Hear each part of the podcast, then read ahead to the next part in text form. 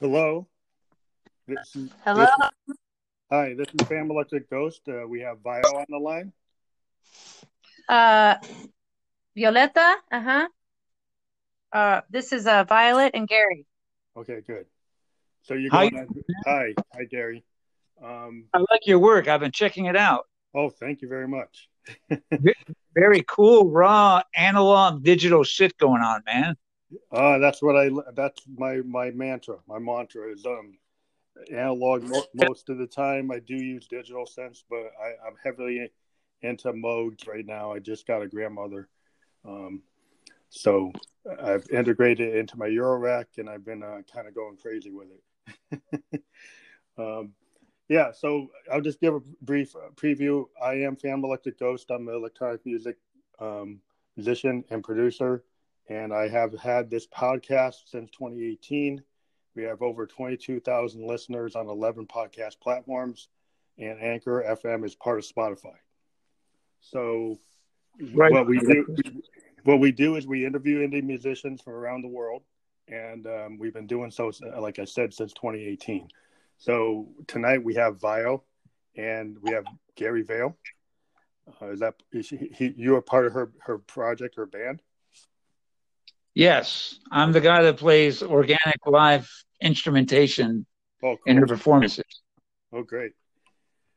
So I, I was reading a little bit on your um, bio on your webpage for for Vio, and it says a niche niche of uh, traditional electronic pop, echoing everything from Tiffany to Birthday Massacre. And it, it, the write up was talking mostly about your Black Violet album, but I'm going to go through the questions that we usually start with uh, every artist we talk to.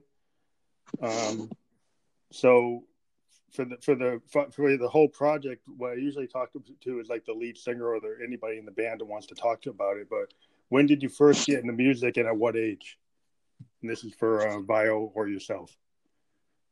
Okay. Um, I first got into music when I was uh, a kid. I, you know, I joined the choir and all that stuff. And my mother was a singer, so I just definitely been doing, you know, music off and on since I was a kid in the choirs and then stage theater after that. Yeah, I was reading. Did- yeah. So in your oh. background, you kind of talked about in 2006 is like your key year, but prior to that, you were starting when you, you were really young. You did you, professionally is 2006 the primary year you really launched everything. Yes, yes.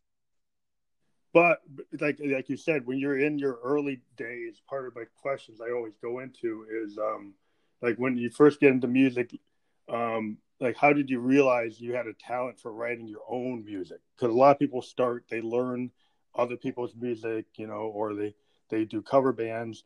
But a lot of you know, I talk to singer songwriters, and I, I'm always interested in what kind of keys you off in terms of I want to write my own music. You have your own uh, project you want to do. When did you decide you wanted to do that?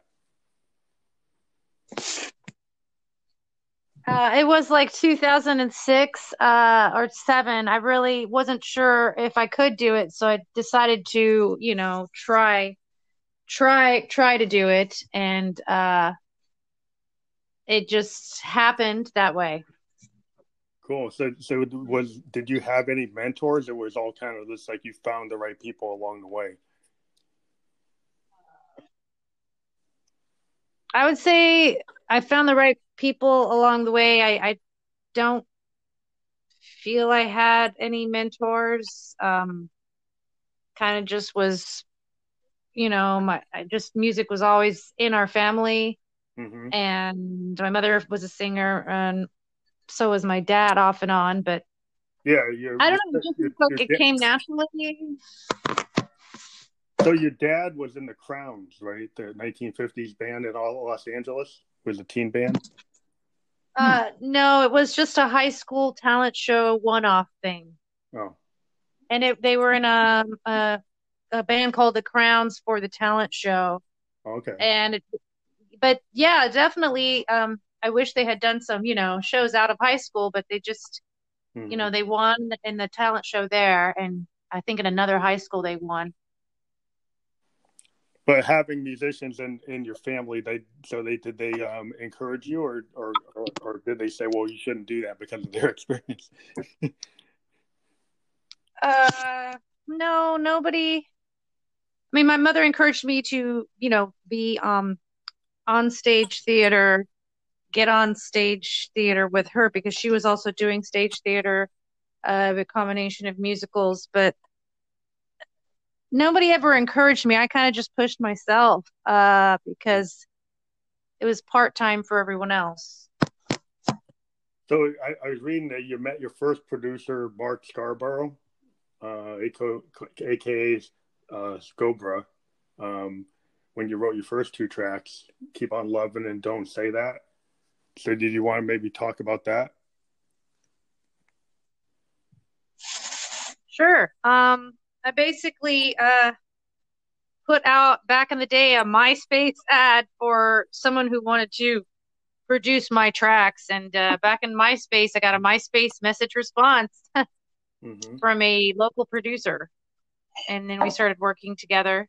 Um, and that's when you first called yourself Vio. Yeah, he actually came up with that name, uh, and a, or a abbreviation of that name, or. And you decided to stick with it since that point, right? Yes. Uh huh. So um, then it says that you actually worked with Tupac Shakur's um, former manager. I did uh, creative writing. Sorry. At these, uh, it was said it was at the mic sessions where you honed your performance in writing art. Leila Steinberg's mic sessions. I took uh, creative writing classes at leila Steinberg's uh, mic sessions. They were called mic sessions, recording.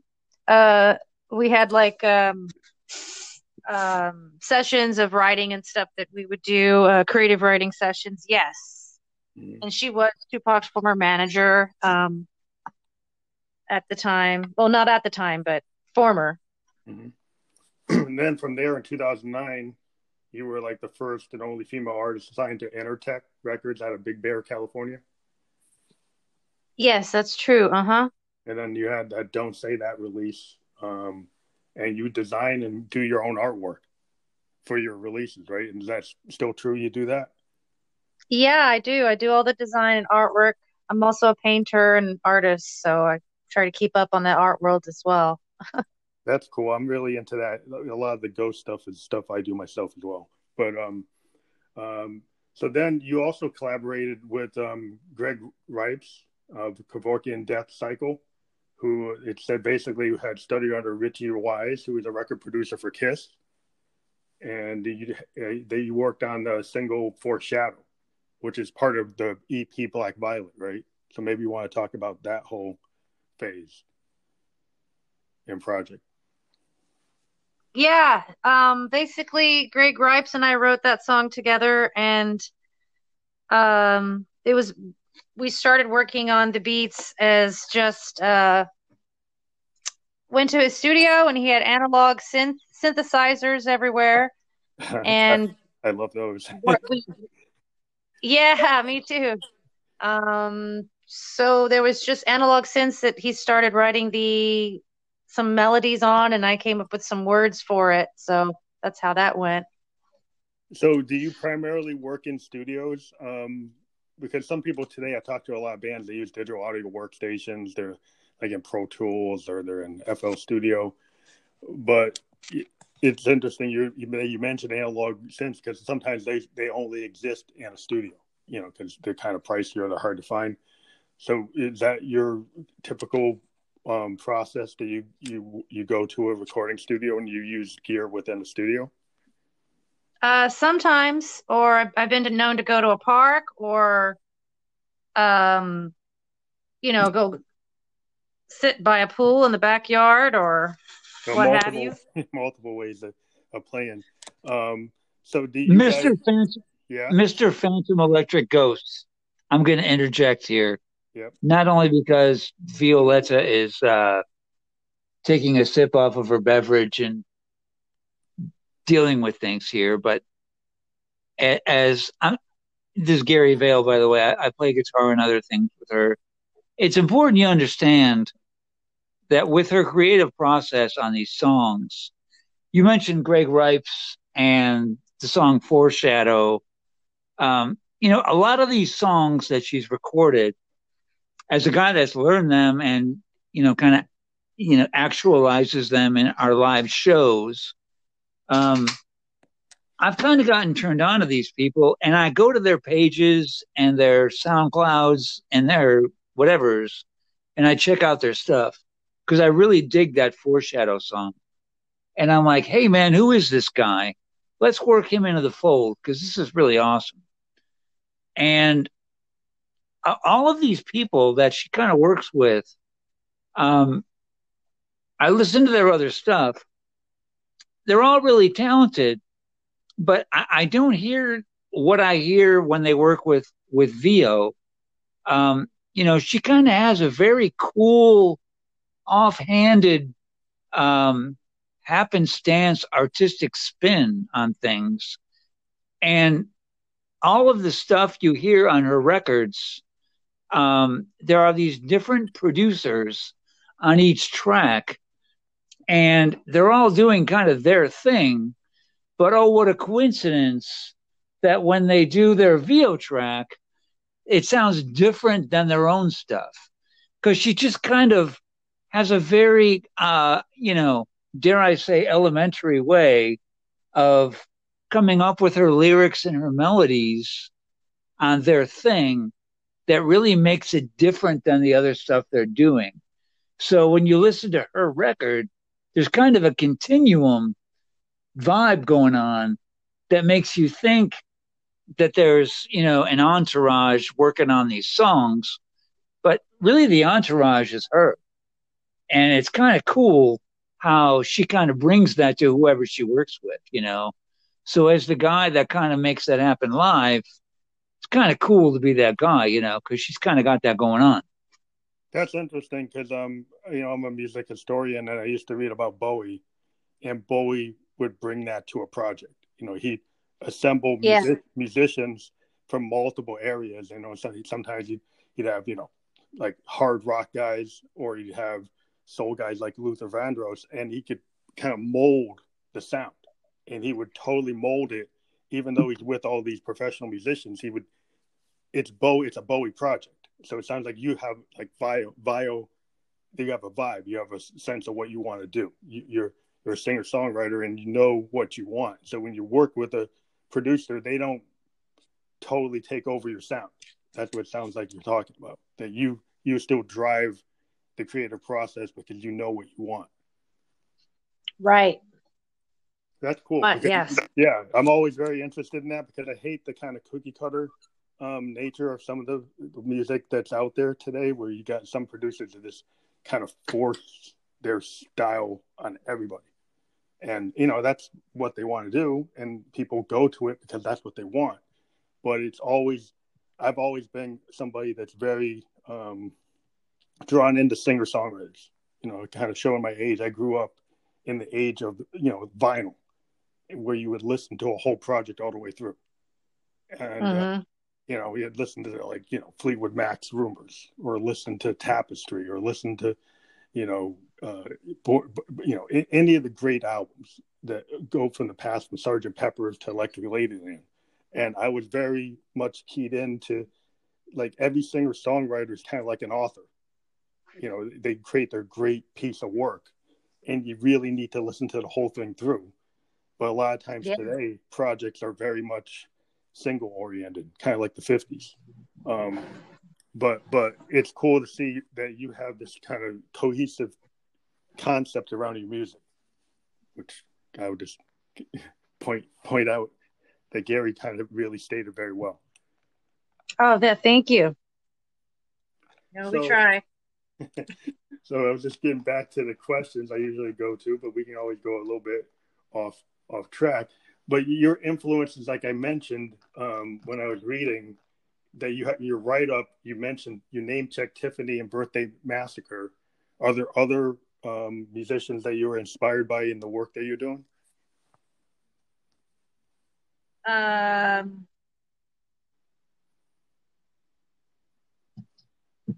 Can you repeat that last question The- about the question is kind of like Hurricane reference, Massacre? yeah, reference points in your music. In in your write up, there, there there's bio is an basically your write up on your website comp- uh, says that you kind of are are um, Tiffany was name checked and birthday birthday massacre were name checked. But I was asking, are there other musicians that you were influenced by? Oh no, I I didn't. I uh think we're alone now. No, no, no, I didn't put that down. That's funny. Uh, that's I I never. uh Well, that's actually on your website. Sorry. Oh no, that's okay. On my web, Tiffany. Like I think we're alone now, Tiffany. It says, I mean, it- what's written up on your website, there, there's a, a statement that talks about her mu- musical genres have coalesced into something pointed, and Vio is a niche of traditional electro pop, echoing everything from Tiffany to the Birthday Massacre. Now, I don't know if somebody else wrote that for you, but that's that's You know, right. maybe that was oh, maybe that was a comment from a fan or something. Uh, I I don't draw inspiration from them, but uh, that maybe it was a fan quote. Yeah, it was associated with ADSR Records out of London, so maybe they wrote that. Oh yeah, they wrote that. Uh, the the British kids over there wrote that. Yeah, Oh, that's where they okay. They they thought I sounded similar to that. That's what they yeah, yeah. But I was just trying to get from you. I always ask our artists that I interview, who are their their heroes? Who are they inspired by? Where do you kind of pick up your reference point points from? right. So I I saw that on your write up, so I didn't know. Like, I wanted to ask you more about like what you would say. Oh no, no problem, man. Yeah, no, those th that was someone else who was comparing me to those bands, I think. hmm Um, so I mean, my influences uh have ranged from Joy Division t to New Order, Love and Rockets, Awesome. um, I, Depeche I, Mode. Yeah, Dep- like. I'm to- that's totally in, I've been listening to uh Joy Division's first record for the last two months thinking that maybe I wanted to do a cover of Disorder uh because that I really love Disorder. I think that's one of the best songs in their catalog. Um but but yeah, I just love that how they merged into, you know, New Order after the tragedy. But that type of raw like uh new wave kind of like well industrial pre-industrial sound to me kind of is like a precursor to nine inch nails you know a precursor to how what you can be in the new wave new romantic sound and what how how you can be very powerful that you know it doesn't just have to be kind of dreamy it can be very uh jarring um and i always i was always very impressed with joy division growing up uh, and and also um, Depeche Mode and any of those bands in that space. I Yeah, don't really uh. Sorry. no, I really don't hear a lot of artists actually name checking them anymore. so that's very uh, cool. Oh yeah, I definitely love, you know, I'm influenced by Siouxsie the Banshees and uh, Front Line Assembly, you know, VNV Nation, and you know, even stuff that's old and acoustic sounding as the Sundays. I love Oh, that's cool. and um, Cocteau Twins. Yeah, I kind of show my age. I'm a big fan of like Alex Chilton and Big Star, like Big Star's third, uh, just because of the kind of the melodies and the fact that no, not a lot of people know the songs, but there was just something about they're kind of like a modern Velvet Underground. Uh, if you ever Okay. gotten, gotten into Big Stars, like they were, you know, Alex. Chilton from the Box Tops went and created like a Beatles clone that was actually better than Badfinger. Um, and they they did three albums that really didn't go anywhere because they were on Stax, which you know, Stax is really a, a soul label, and they didn't really know how to market a, a band from from from the South that sounded like the Beatles. but uh, Hey, you had- know, you know what? You know what's cool is, um, again, is the guy that's got to like play live music with her on this stuff. Um, her songs really kind of translate in different ways. I mean, I'm playing electric guitar on a lot of this stuff, Mhm. and and and her and I, uh, you know, like for example, in the fall, we did um, we we got together on the beach me with an acoustic guitar and her just singing. And, you know, because as much as the influences are a big deal, I think the songs and how they translate are like the biggest of all deals. And it's pretty cool how like Vio and I can get together and like just the two of us play music in different formats and her whole thing kind of translates no matter what we do. I mean, I can have like my electric set up with like a pedal board bigger than all three of us and and do our thing in front of a live audience or just an acoustic guitar uh, like on the beach with her singing and it's it's kind of cool how like the songs translate no matter like how we play them. So i think just like the melody and the songcraft kind of shine above all of this sort of influence stuff you know? That's yeah. that's the beauty of it all for me anyways. Yeah i understand like singer songwriter songcraft is, is is a kind of core. And if you're, you're, you're if you're a musician and you're somebody that just you do the music because you love to do it then you can shine in multiple areas. You know, you can do like yeah. unplugged on the beach. You can do electric. You can do you know acoustic. You can you mix genres, and it's it's all a lot of a lot of art that I like seems to be kind of like artists can be like very improvisational. I love jazz like Sun Ra and uh, you know Davis and Coltrane, and a lot of it's a very you know you'll have a structure, but you kind of go wherever the song is going to take you and you know oh yeah you, you might do a song on the beach different than you do electrically or you different than you do in the studio uh, different than it was from the demo. And it's, fans kind of appreciate when a band doesn't just doesn't just keep on running the sequencer you know actually plays the song because the way they felt that night they did the song a different way. All right. Hello? Yeah Okay, just having a little technical difficulty here. Just make sure you're still on. Yeah, I was just talking. Maybe you, you, did you drop off? You want to know the best thing ever? Well, we're going to tell you what just happened. I'm going to tell you the best thing ever. we have candles lit all over the place, and I just spilled candle wax all over the device we're talking to you on. Oh, okay, that's what happened. it, it doesn't get better than that. Well, I still heard you. like still, a real review of what really goes all of the questions, you know, going on and the answers, that's that's like the best example ever. well, that, that's a good way to live life. Um, so, it, like, it sounds like you have a very kind of organic, uh, kind of old school way of recording. Uh, in, you could say that again. Uh, yeah, because a lot of people are very structured today. So I have always asked questions about like, well, do you go to the studio? Do you do home recording? Can you kind of maybe you say you do multiple ways of doing it? Can you kind of just give us a brief overview of like at least for the project we were talking about um, for the last project you did? Um, is is that the way you would describe what you did for um, Black Violet? How, um, how do you put that together? You know, that was at different places. Um, some of the a lot of it was written in the studio, the music part, or and then I would take write some of the melodies outside, let's say. Um, but most of it was a lot of it was done in the studio or in you know a living room or you know just anywhere you could get everything written into recording anywhere really but mostly mostly studios you know whether it be home studio mm-hmm. mixed with professional studio. So when you do a recording session for a project, do you have a bunch of demos that you did prior to going to the studio, or do you let go to a session and say, "Well, I'm just going to create everything at this studio session"? Or do you have ideas that you bring there already? Are, are you saying, do I come there with pre ideas already in my head? Yeah. Uh, well, let me tell you one thing.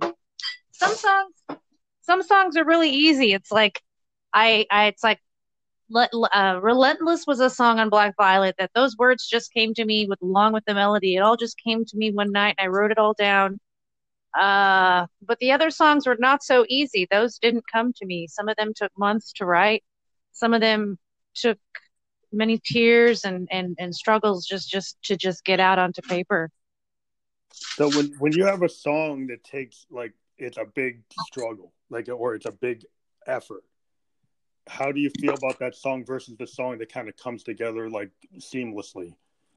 Uh, you know, I just wish they were all so easy that I could just that, that all of them would just come to me so easily. But sometimes it's more fun when you have to think about it and really work at it too. You know, it's a learning process. Uh, Black Violet, the title track, I did not. I th- that is the one song that I wrote uh, with Omar Quinones of uh, Vein Machine. He's in the band Vein Machine. He co-wrote the lyrics uh, with me on Black Violet, the title track Black Violet. But uh, the other ones I wrote myself. Did you do that? It, were you in the same space, or were you in different places when you did that? Uh, you mean Omar and I for Black Violet? That song? Yeah. yeah. So for the song Black Violet, Omar did his part. I sent Omar some lyrics, and he said uh, we agreed that he would rework them, and so he wrote some of his lyrics for that too. Uh, he was living in Yucca Valley, California, and I am living in Los Angeles, so it was like three hours away, not too much difference. But that was kind of like over the phone or going back and forth through computer. Uh, back and forth with the computer mostly.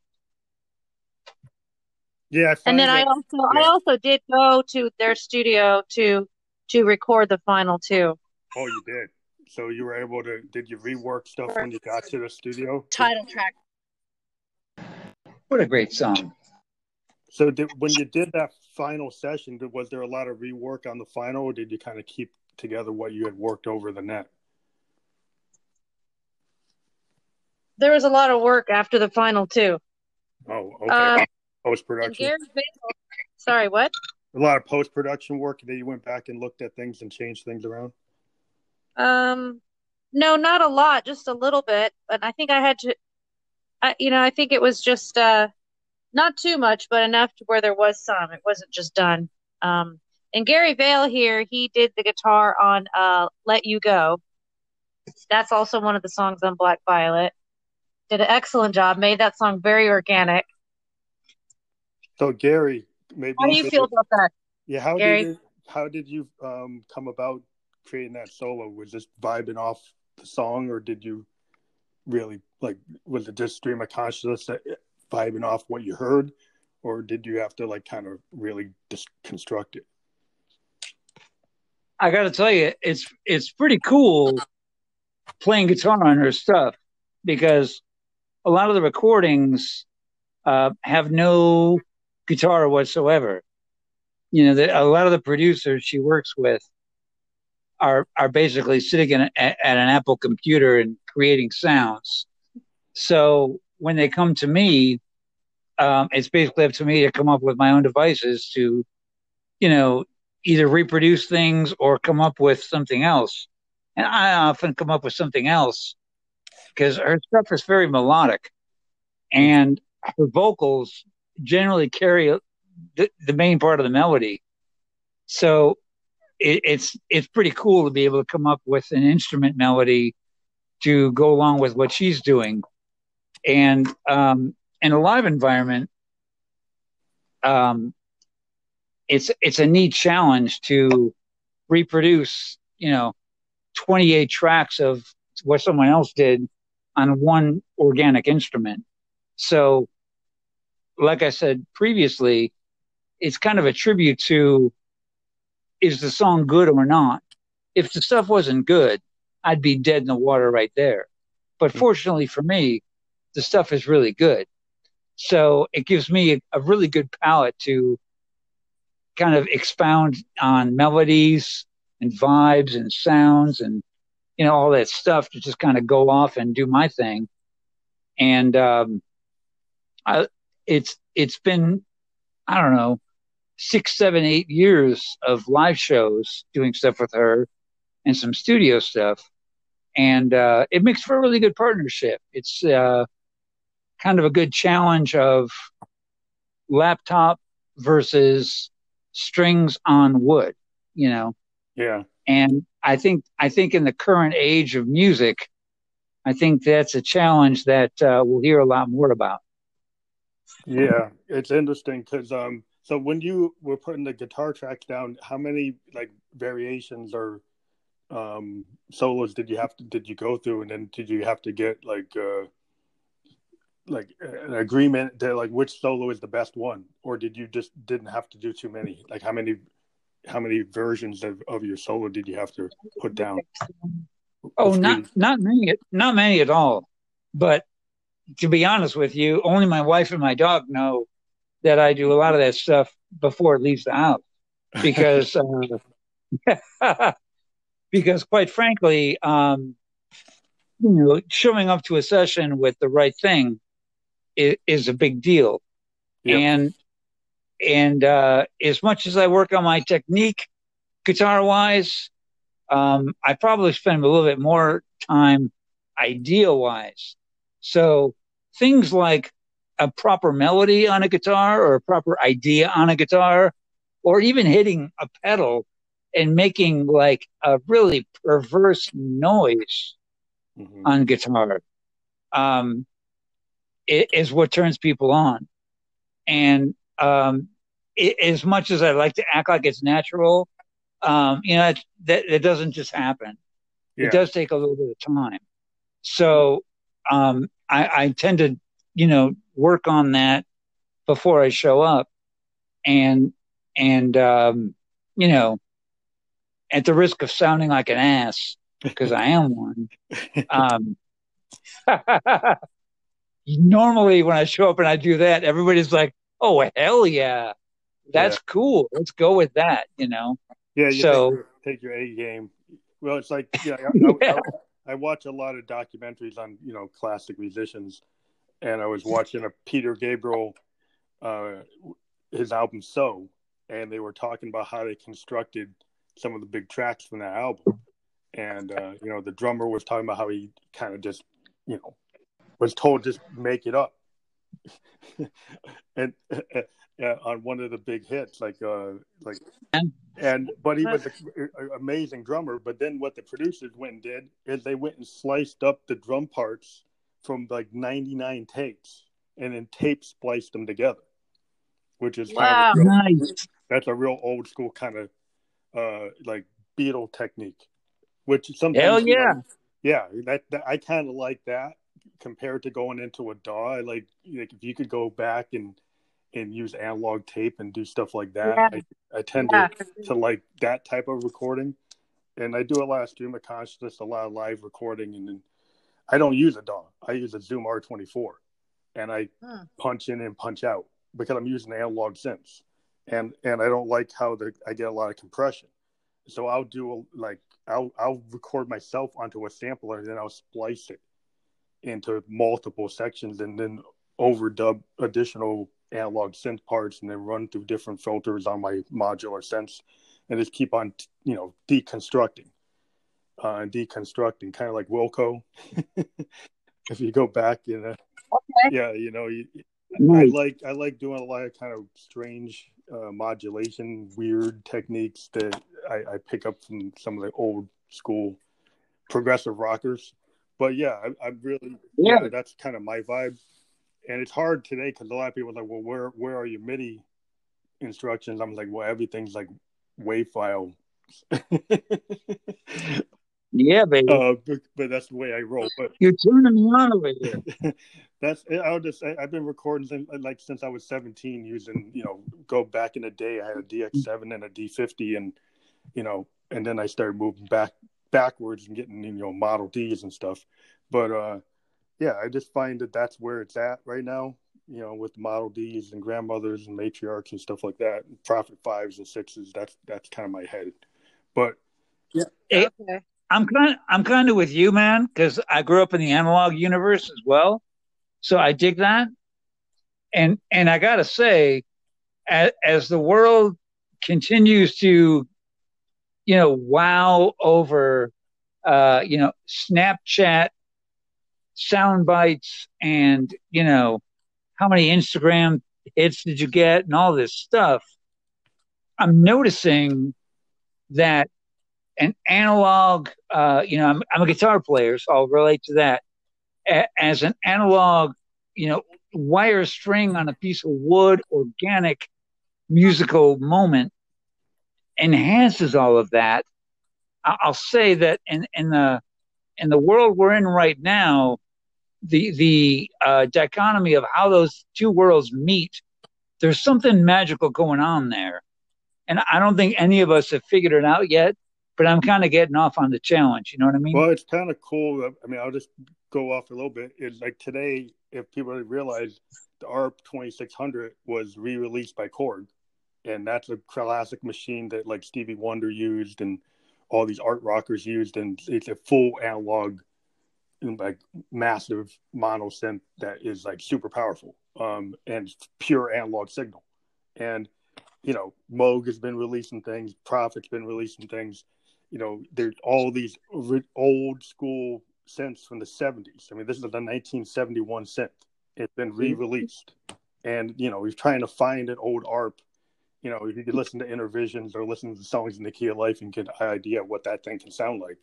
Um yeah, there, there's a reason to have those instruments rather than using plugins, just because you can't recreate that kind of stuff with a plugin.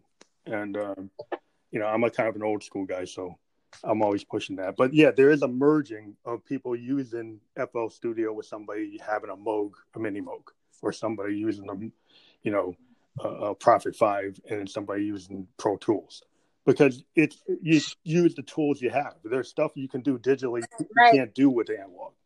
And so yeah, of right. course, if, if there's stuff I want to do with samples, the stuff I want to do with you know really advanced digital synthesis, you know, like you do linear synthesis or you do frequency modulation or wavetable synthesis, yeah, digital synth is going to be way better. But but there's analog stuff like an analog bassline is always going to kick. An analog lead from a mini Moog is always going to be there for me. But the modern stuff, you still want it for certain things. It's just kind of like not all all or nothing. It's kind of all everything.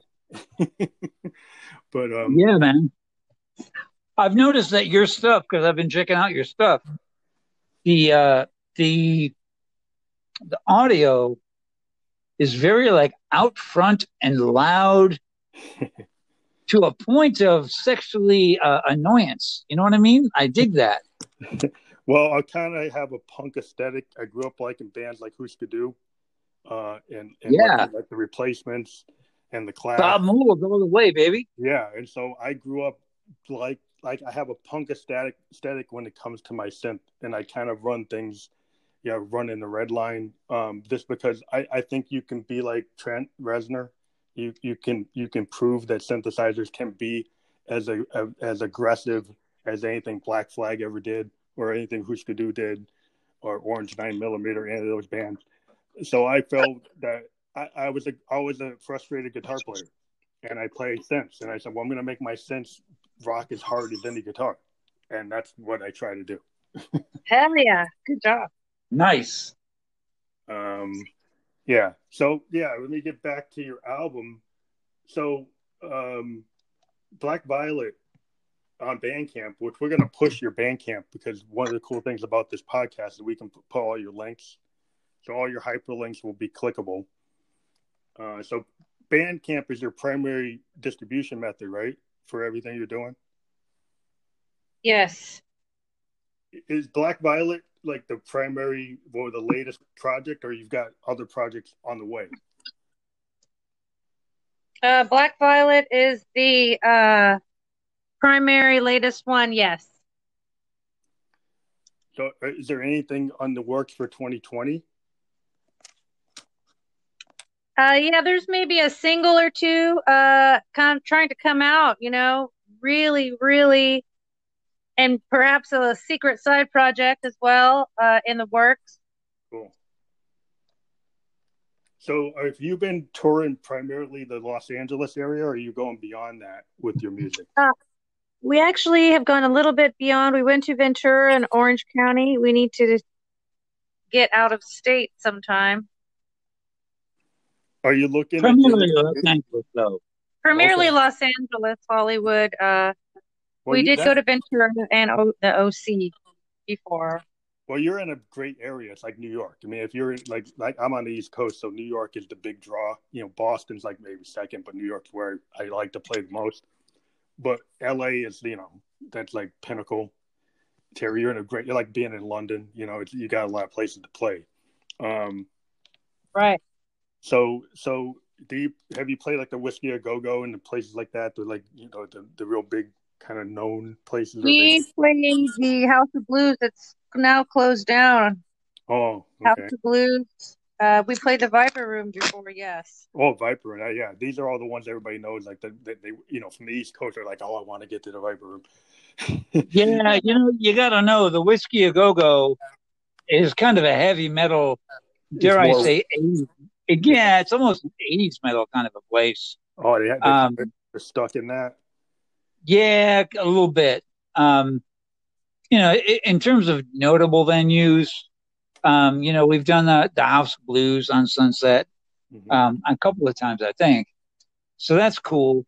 But um, for our, you know, being Los Angeles based, our fan base is Los Angeles based, of course. Mm-hmm. So, of course, they're not the uh, more touristy style venues. And uh, there's kind of an underground scene going on well, here. Scene to be in. yeah, you know how that goes. I'm sure if you live in New York, yeah. you know to get the hell out of Times Square. Same yeah. same story, you know. Well, so a lot of electronic um, musicians we play like Fat Baby. We play the smaller clubs, like 300, 400 seat clubs, not the super big ones. Um, yeah, and and I'm sure that's where the real action is going on. You know, that's where you meet other musicians that are doing what you're doing. Like if I want to meet other modular synth, like analog synth guys, they're playing like Fat Baby, playing like CBGBs. They're playing the smaller places. You know, they're not yeah the, the big vendors Well, they're playing no hole in the wall, playing bars in Brooklyn and stuff. Right. You know? Yeah. I mean, I don't, I don't know, I don't know those venues. Not being a New Yorker, um, I, but but we don't want to just play for um, other musicians. You know, um, we want to turn people on to music or into live music.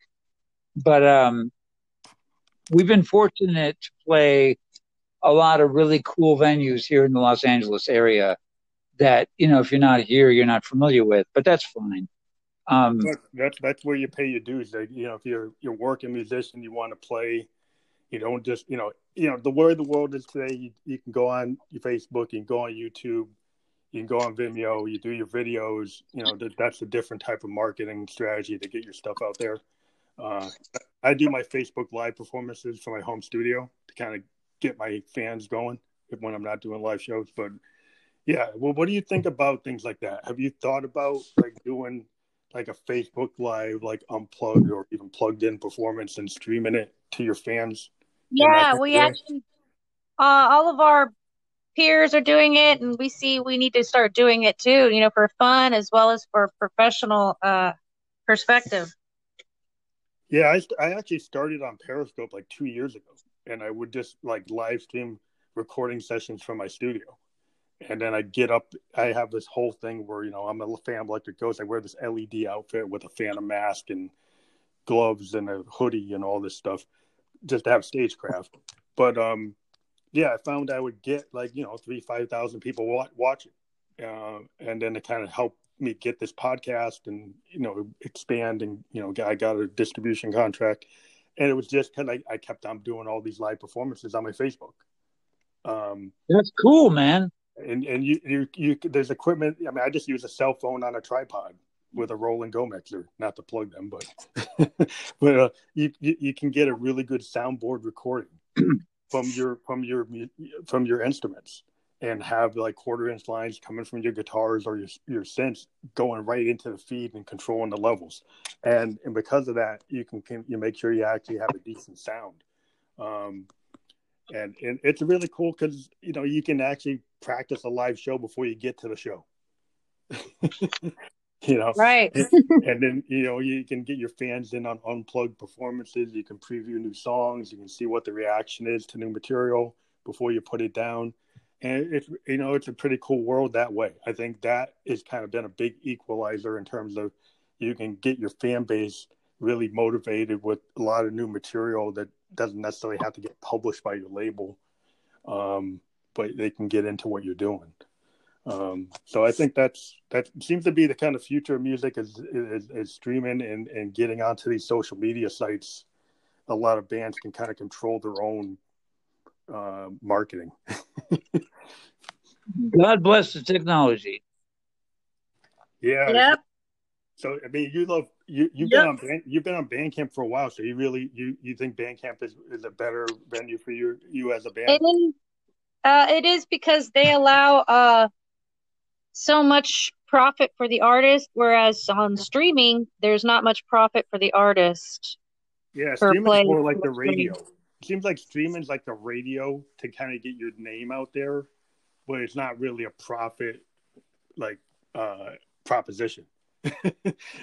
because Yeah. unless you even if you're a big band, you don't make the money that if you actually sell t-shirts, you can make more money selling t-shirts. It, I can sell more I can make more money selling t-shirts in New York City than I do from my Spotify. Um Yeah. I make I make more money, you know, from something like Bandcamp or from like Anchor FM as a podcaster um, than I do on my on my streaming income. It, it's like if I sell a CD through Amazon that I burned myself, I make more money doing that. Um, uh, which is interesting. That you know the streaming gets you out there, so you get people to know who you are. It's, like I said it's like the radio, but but it doesn't really get get you the income stream you need as an artist which would be good if something could change that way because it doesn't seem to be getting any better. Absolutely. Yeah, it needs to get better for us all, right? Well, you need to get people. But but I, I had a, a conversation because I'm in my day job. I'm an IT guy. I'm I'm a programmer, uh, and I was talking to some guys that do video games. And the big new thing is, you know, a lot of the young kids they they they spend 50, 60 bucks on a video game, but they won't buy a CD, right? Um, and so I was saying, he's like, is are you guys thinking of actually working with musicians to bring like new songs into these games and actually pay us better than we get paid on streaming sites? And they are. Uh-huh. A lot of video game companies are looking to bring artists and have songs released through the games. Oh And you wow, to bring those higher- artists into the video. yeah, you'll get high. You get higher royalty rates than you do through Spotify. If you if you got into a game and actually put the song into the game, you can get. I'm of, I'm of the impression that that video gaming is a lot like uh, gangs or fashion or a lot of that stuff where it's kind of a who you know, you know, are you in the game sort of a thing. Yeah, Um, they're indie companies though. They're indie companies outside the big rock star companies that the big ones.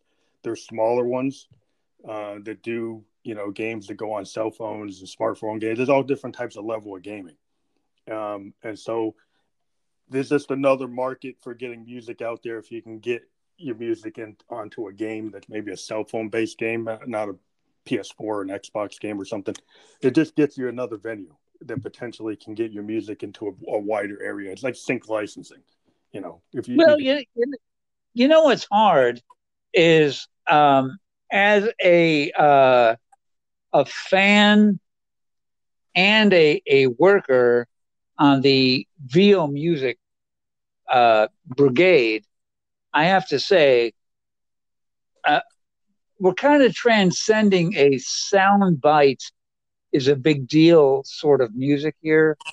There's sort of a melody payoff, time invested kind of a thing.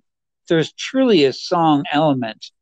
You know, the the, the bad news is video games don't really um, acknowledge a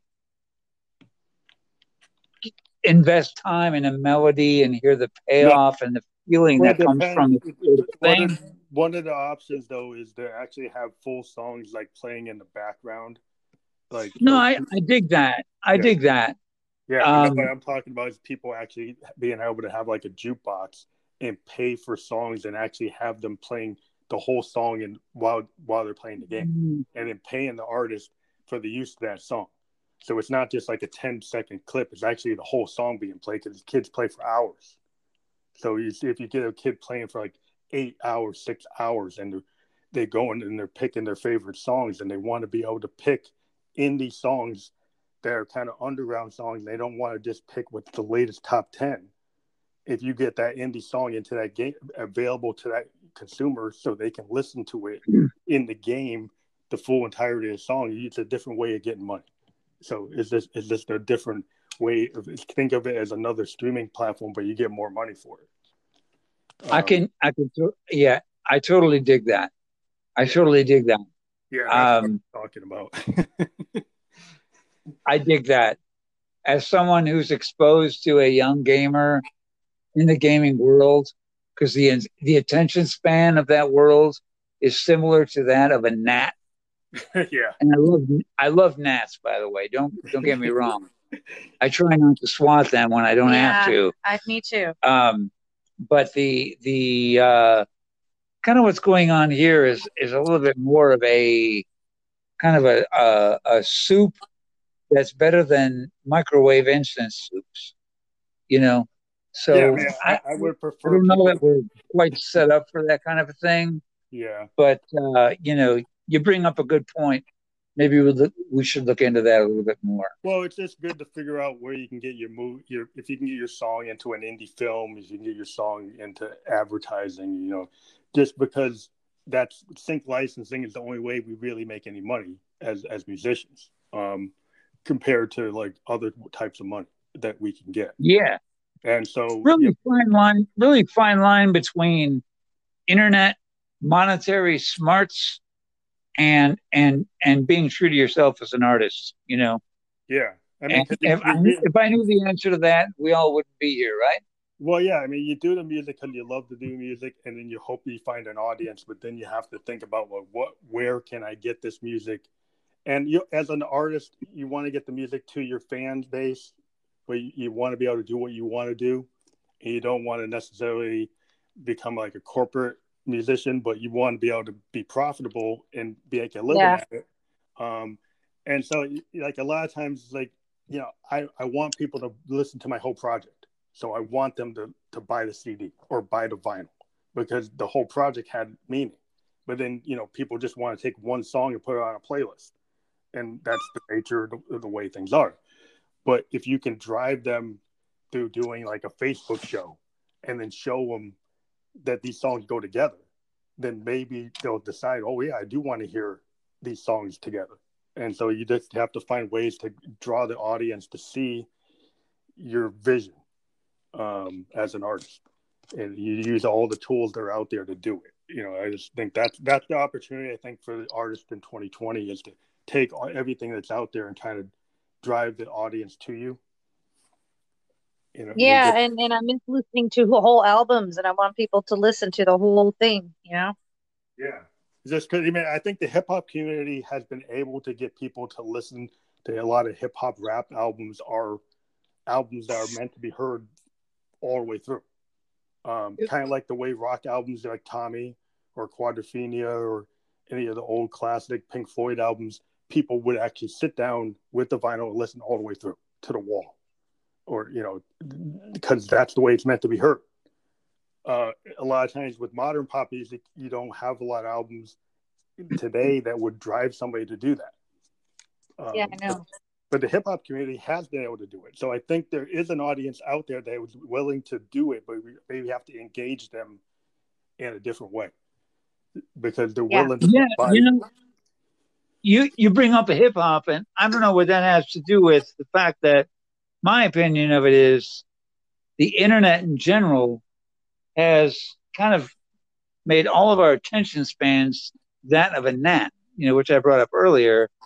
And I think that's where the dichotomy between clicking on something for 15 seconds to see if it's worth the shit and listening through an album um, is is kind of a big deal, and uh, it's hard as an artist to come up with a bunch of songs to romance people into a vibe. I don't know when the last time you got laid was, or romance a woman out of her pants, but it generally takes more than forty six seconds, and that seems to be where the internet community hits the back button and gets out of whatever it is. So it's this attention span thing which I think transcends hip hop. It's it's kind of a weird issue we have right now, where where people don't want to spend more than thirty seconds looking into something. It's just really frustrating. You know what I mean? Like Yeah, you feel the need to yeah. blow something up. You know, I like have a naked girl and a puppy dog and or- President Trump and everything else all showing up in the first 20 seconds, all like blowing up in, a, in some sort of orgasm explosion to get people's attention. Um, where, where a true artist kind of has a way of romancing you in and creating a profound moment in more than 20 seconds. How to connect those dots, I think, is, is the true challenge right now. Indeed. Yeah, I, I would say there, there, like there are some artists, you know, like I mentioned, like for some reason within the rap community, there are projects where people listen to the whole project. They don't just jump around. Um, Yeah. and and it's it it's it's it, I think it's got to be like the content and and where the kids are today, something that will drive them into that.